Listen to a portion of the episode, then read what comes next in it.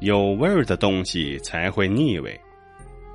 一次，与朋友一起喝饮料，朋友说他过去喜欢喝柠檬汁，几乎每天都要喝上几杯，可后来慢慢的就不喜欢喝了，甚至一张口就觉得腻味。我说，其实最百喝不厌的饮料不是别的，而是白开水。朋友也有同感，问我为什么白开水能百喝不厌呢？我说，也许有味儿的东西才会腻味。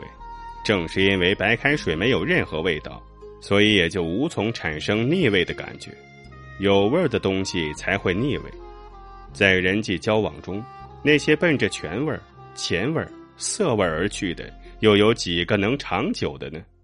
又有几个最后不因为腻味而各奔东西呢？